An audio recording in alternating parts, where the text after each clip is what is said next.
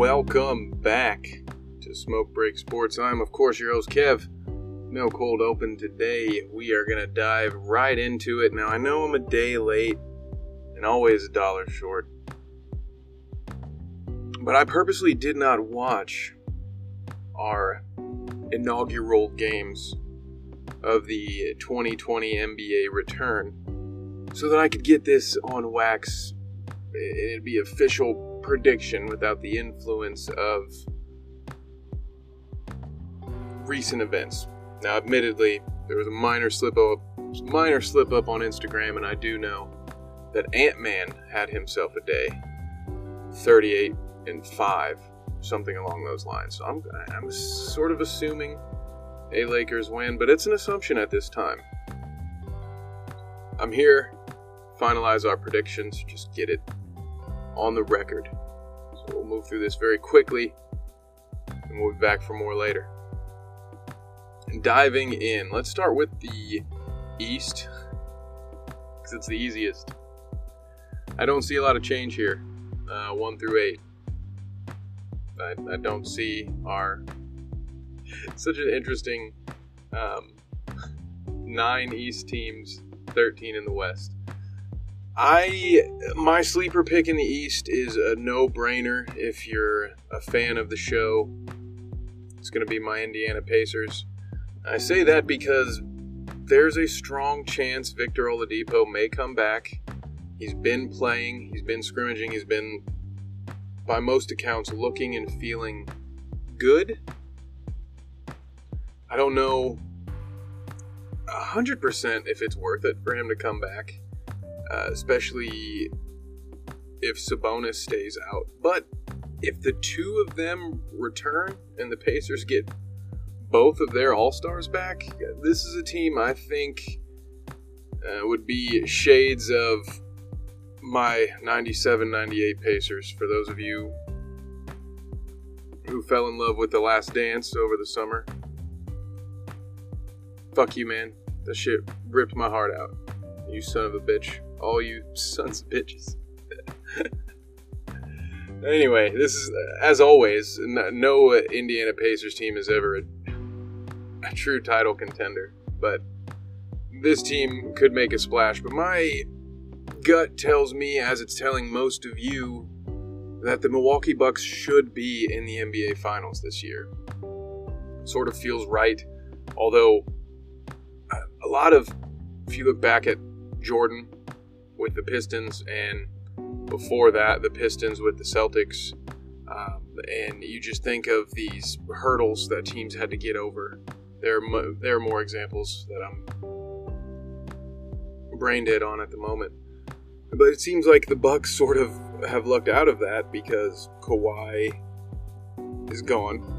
You know, LeBron is gone. Kawhi is gone. You know, Kawhi was just a one-time nemesis, admittedly, but still, uh, that's their their most recent. And so it's sort of odd that the Bucks could really, without having to overcome that final obstacle. You know, they don't have they don't have their boogeyman here this year, so maybe that messes with them and, and they somehow drop the ball again. But I can't go against the Bucks in the East. The West is a little I mean it's a lot more entertaining. I don't think it's that much more difficult to predict though, honestly. Um, sneaky Phoenix Suns, look out for them. Just kidding. Sorry, Sean. I love you, man. Uh, no love for the Phoenix Suns from me, probably ever, unless they can get Charles Barkley and Dan Majerle out of retirement. Um, it is awesome for the league and for Devin Booker, one of the rising stars, I imagine, of the league, especially when he ends up in a real market. I don't think, if you're a Suns fan, unfortunately, I don't think you're going to keep this guy he is bound for glory somewhere else. He needs to go score 70 points on a team where it matters. Um, my my thoughts on that one accolade are well known, so we'll move past that. Uh, there's a lot more young talent in the West that I'm interested in seeing, you know. But I think, yeah, look, I'm, I'm gonna rule out rule out the Spurs. I don't really yeah, maybe it's just a lack of my own excitement, but I don't really see them making a push. I do see Portland now that they're healthy making a, a bit of a push. It, ultimately, I think this comes down again to the same thing that the, all of you think it comes down to which LA team goes to the finals. There are, of course, a handful of potential spoilers out there. Utah has a great squad. As much as I don't like it, I don't really like that fan base. They feel, they're a little racist out there, a little odd, a little poison the pizza out there. Not a big fan. But hey, the squad is good. No beef with the players on the court.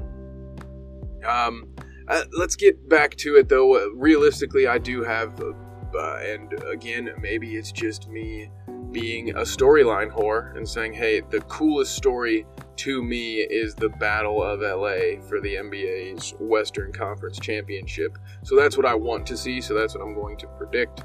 And I'm going to have that. I'm going with LeBron and Ant Man. It's tough. Uh, talent wise, I really do think the Clippers have the better roster. But how do you go when you've seen what LeBron has done with those Cleveland Cavaliers? With mind you, which mind you, if you take Ant Man off of this Lakers roster, there's a meme going around calling this the Los Angeles Cavaliers. You'll see there's a lot of former Cavs on this team. LeBron hasn't really gotten that far away from his problem. It's very interesting. But that one guy, that one addition is a is a very big addition in Anthony Davis. So uh, if, you, if you're going to get 30 to 40 from him on any given night, you don't need nearly as much from LeBron or his supporting cast. So with that, I have no choice but to pick the Lakers as my Western Conference champions. I want my heart wants to, to be the Clippers so that they can finally get out of the basement in LA. But it's uh, LeBron and Anthony. I don't know. That's tough, man. I don't know how you're gonna do that. Uh, even even with the talent that you have there, I've just seen LeBron beat more than my head. And visualizing this as sort of a not a ride off into the sunset because LeBron is definitely not going to retire, but I do think this is his last best chance at a title. If the Lakers can make some better moves in the acquisition department and not just try to hang their hat on the two studs that they have, then maybe there's one more in the chamber for LeBron. But I think this is going to be about it. Giannis is going to have his time after this. Um, the the future's bright for the entire NBA. Don't get me wrong, but this is, uh, I think, it's Lakers this year. I'm shocking the world. Woo! Yeah, aren't you glad? Aren't you glad you stuck around? Uh, big surprise. Um, my big surprise is the Pacers in the Eastern Conference Finals, losing to the Bucks in six. So there we go.